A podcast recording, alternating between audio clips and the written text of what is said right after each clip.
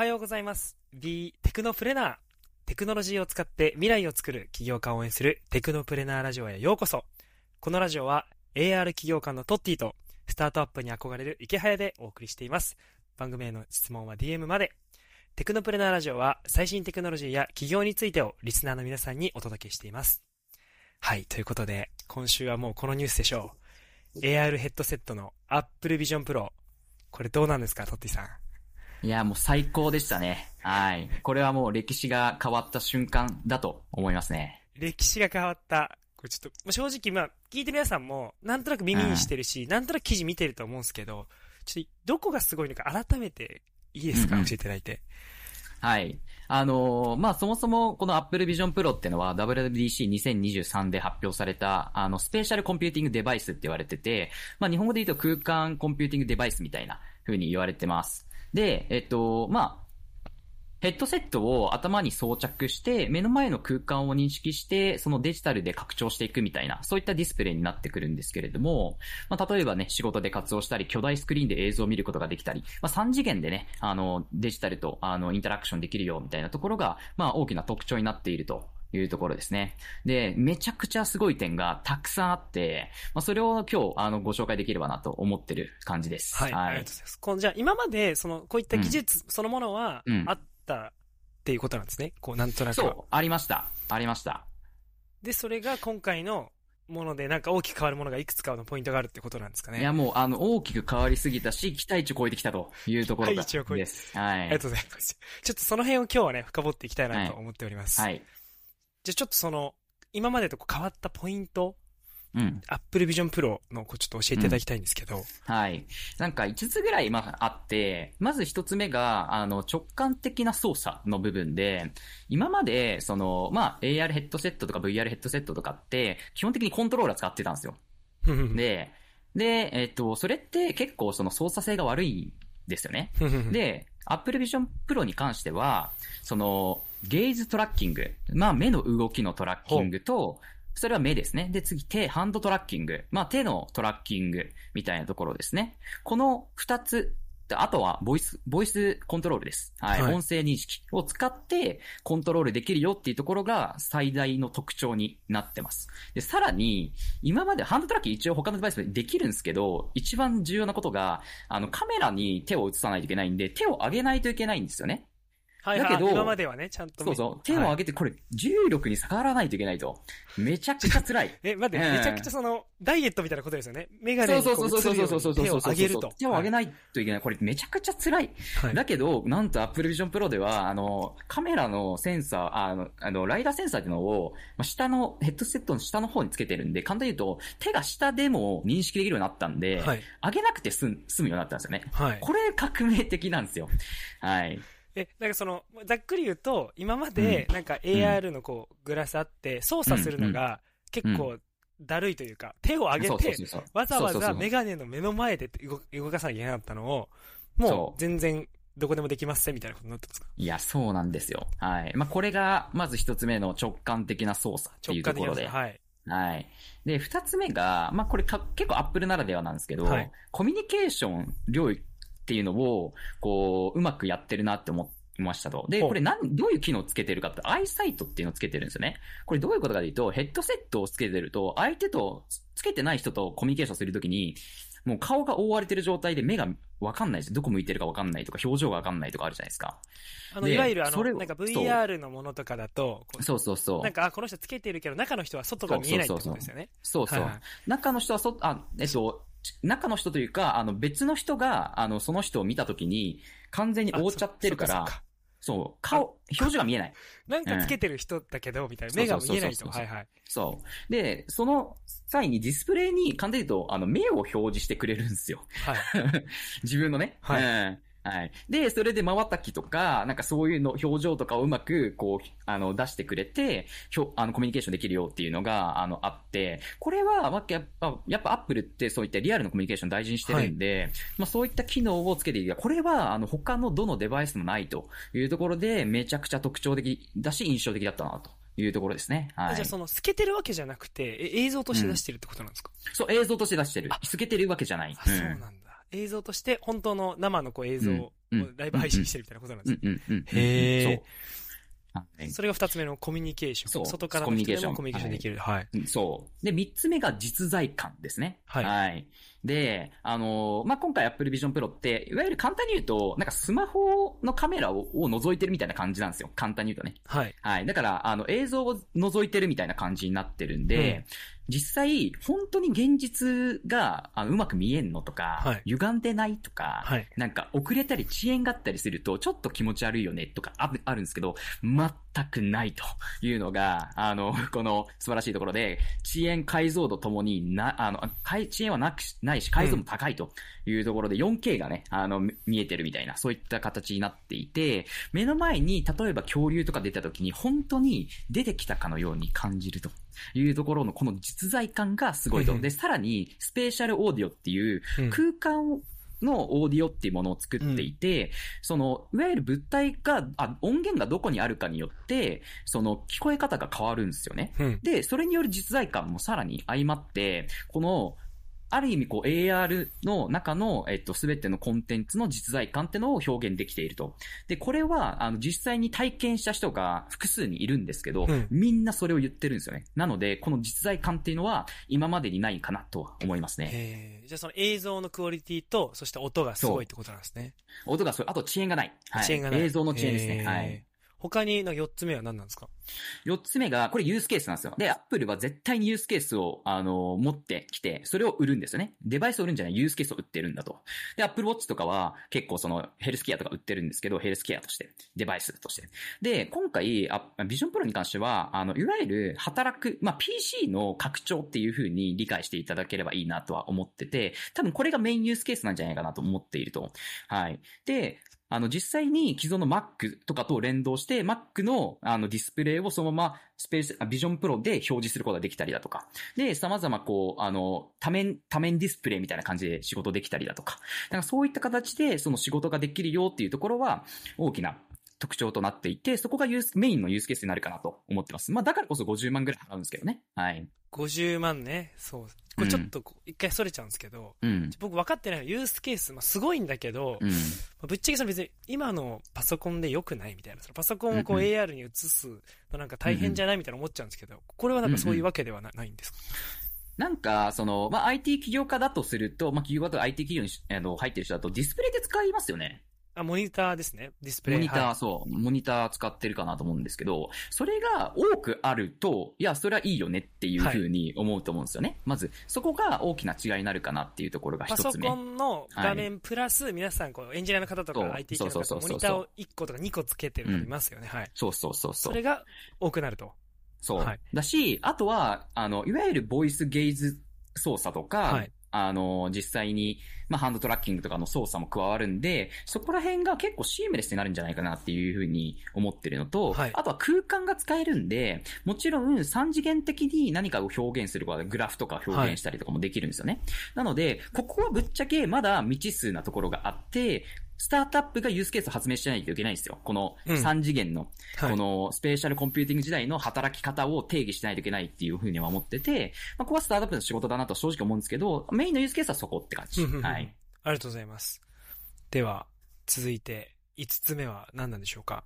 これが、まあ、あの、まあ、実在感の方でちらっと言ったんですけど、まあ、新しい映像体験っていうところですね。このユースケースはぶっちゃけ Apple Vision ならではっていうところでは、Vision Pro ならではじゃないんですよ。で、他の AR ヘッドセットとか AR グラスとか言われてるところでも、メインのユースケースって視聴体験なんですよね。はい映像の。で、それをよりスペーシャルにすること、いわゆる空間的にすることによって、うんその、いろいろな情報が見れますよとか、まあ、新しいインタラクティブな映像体験の形ができますよっていう感じになってっていて、まあ、いるんですけど、そのアップルが足してきたのが、そういった結局映像ってコンテンツなんで、そのコンテンツで一番やっぱトップ張ってるディズニー社と組んだっていうところが、まあ大きな特徴になってくると。はい。ディズニーと組んだ、これちょっと、あんまり知らない方もいると思うんですけど、うんその、ど、どれ、何がどうすごいんですか？ディズニーと一緒に映像体験を、みたいなことそう、作ってる。簡単に言うとそうなんですよ。で、えっと、結局、あの、まあ、ネットフリックス考えてればいいんですけど、キラー、キラー、あの、みんなが使うっていうのは、やっぱ独オリジナルコンテンツが必要じゃないですか。はい。で、そういったところで、えっと、いわゆる、アップル社はディズニーと組んでオリジナルコンテンツ作っていきますよと。で、その AR ならではの体験って非常にあの重要なのが、そのキャラクあの、その世界にぼあの入れるであったり、自分自身がその世界の主人公になれるっていうような形になったり、あとは自分が好きなキャラクターがもう本当に現実にいるかのように感じて、より愛着が湧くとか、これポケモン GO とかを作ってるナイエティックさんが証明してることなんですけど、すごいこういった体験がすごく相性が良くて、そこにフォーカスしたコンテンツ作っていくというような形だと思うんですよね。はい。じゃあもう今後本当にこう AR グラスをつけて、こう歩いてて後ろにポケモンついてきてるように見えたりとか、そうディズニーのキャラクターミッキーが隣にいるようにとかそ、う、そう。それが全然できちゃうぞと。できちゃうんですよ。はい。これ相当すごいですね。そう。で、それによる映像体験の拡張っていうのは、もちろん 3, 三次元的に、あの、空間の中にそのキャラクターがいるってこともそうだし、物理的に親近感湧くよねというのもあるし、よりインタラクティブなその体験になるんですよね。自分が何かこう干渉できるとか、はい。その映像体験ね。まあそういったところが特徴になるかなと思います。これ今なんか操作性とかコミュニケーション、うん実在化うんユースケースでうんこうディズニーと組んだみたいないうんいくつかのポイントがあって、うん。うん。でまあこうまあ僕ちょっと知らなかったすげえなと思ったんですけど、うん。うん。とはいえこうなかなか日本でこう一般に届くまでとか、うん。なんかどんな感じなのかなみたいなので、どういうふうに一般の人に届いてくるのか、あとは実際もうアメリカではどんなふうになってるのかみたいな、そういうこう、最新の動きみたいなのってなんかあったりするんですか、えっと、まず、こう大前提、このビジョンプロって来年の春から発売なんですけど、これ US 限定されてて、日本だと、と来年末とか言われてるんですよね。来年でまず大前提2024年の末。末です。はいはい。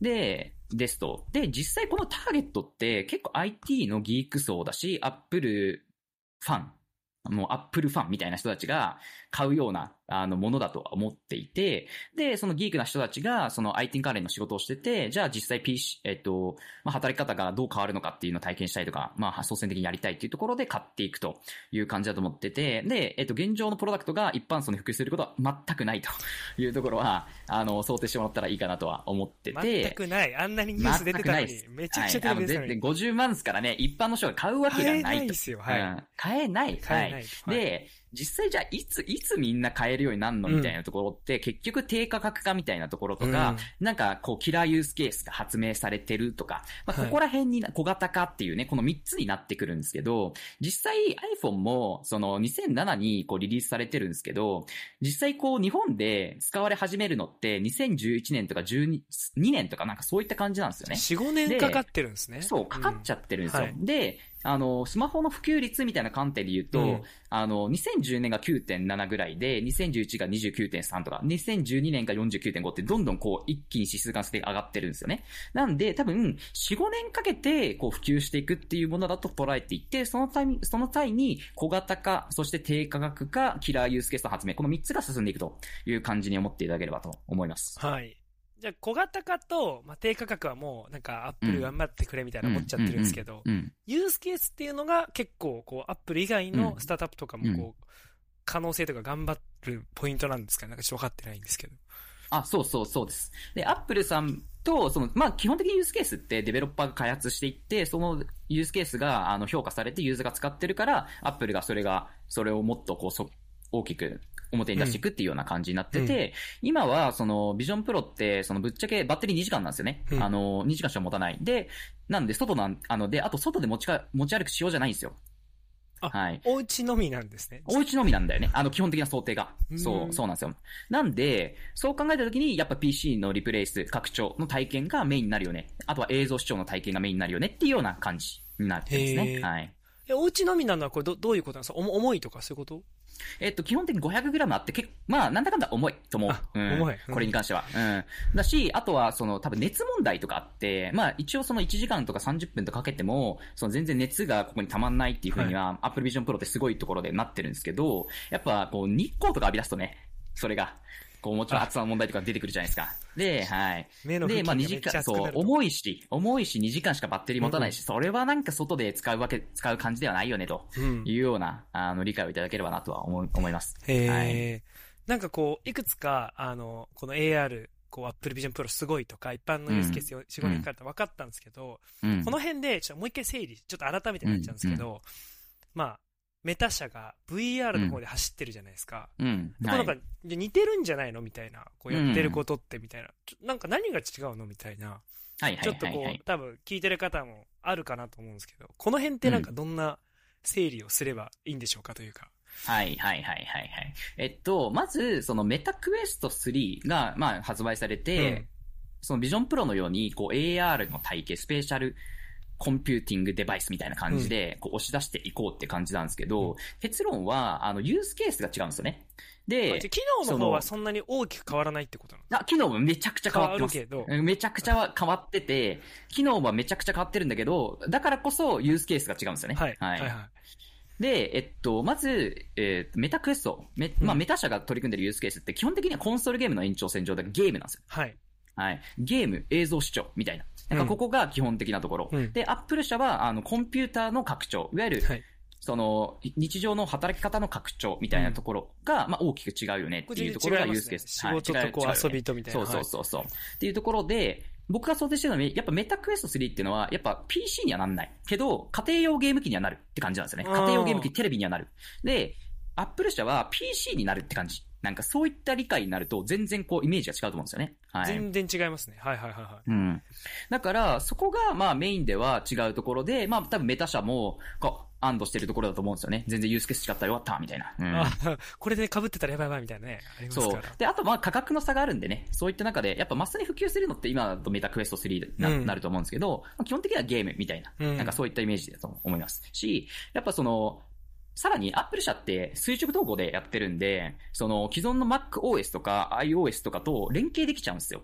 だけど、メタクエストって別にそういったハードウェアとか、その iOS とか持ってないんで、できないんですよね。ない。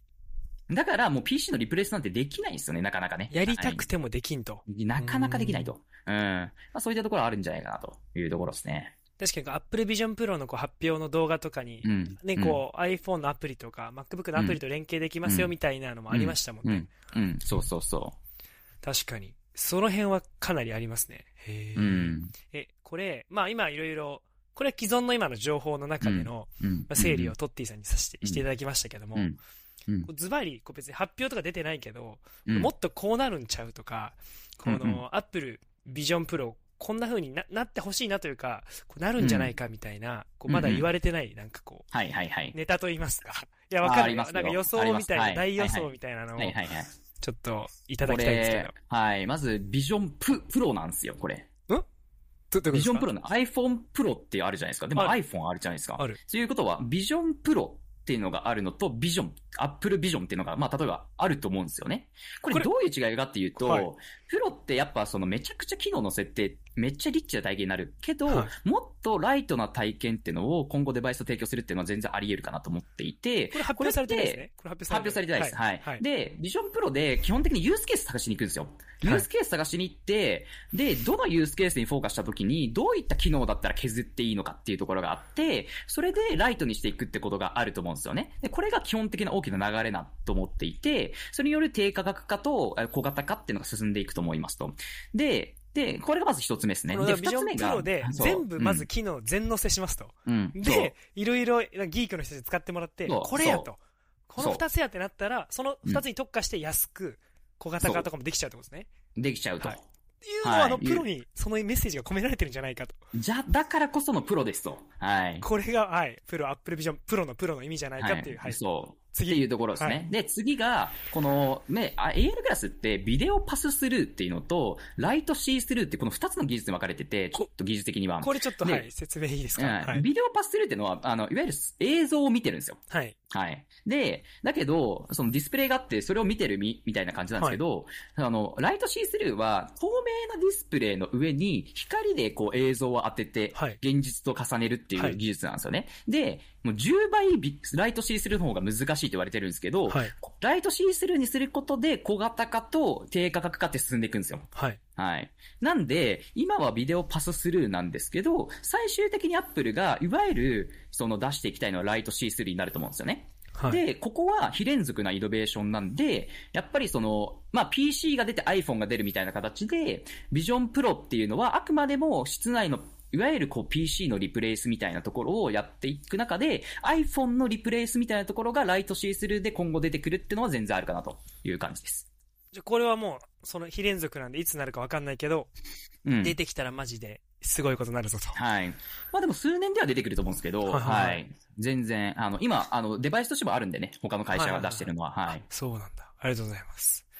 このじゃあ二つのポイントが、プロと、うん。そしてこの映像、現実に載せてくるような映像になるっていうような、うん。この2ポイントが、トッティ大予測ってことで合ってますか、はい。はい。もうこれ5年以内に来ると思ってるんで、はい。来る。もう、もう明言いただいたってことで大丈夫ですか、はい。で、なんで、多くの起業家は、この、AR のとてつもないでかいチャンスに乗るべきだと思っていて、もう、あの、次の、いわゆるこう、プラットフォームになるんで、パラダイムシフトですよ。PC からモバイルになっていまあ、ガラケーからモバイルって言った方が分かりやすいですね。で、そういった同じように、やっぱこの spatial computing 時代に、いかにこのユースケースを作って、トップに立てるかっていう、グローバルで勝てるかっていうのはすごく大事になってきて、日本は今まで全部負けてきたと、このスマホ時代で。だからこそ、やっぱり、その日本の起業家っていうのはグローバルで打って出て、この spatial computing 時代のすごい使われるユースケース、みんなに使われるユースケースを作っていくべきだと、僕は思ってるし、それを代表して、僕自身も代表して、それを作りに行くぞと思ってる感じです。はい。大チャンスがやってきたということで、いいですかね？大チャンスです。はい。ようやく来ました。はい。大チャンスがついに来ました。はいありがとう。ございます。ということで、今日もお時間がやってきました。トッティにね、聞いてみたい質問については、え Twitter の DM までお願いいたします。はい、高評価、チャンネル登録、ぜひお願いいたします。今日が最高な一日になりますように。バイバイ、また会いましょう。バイバイ。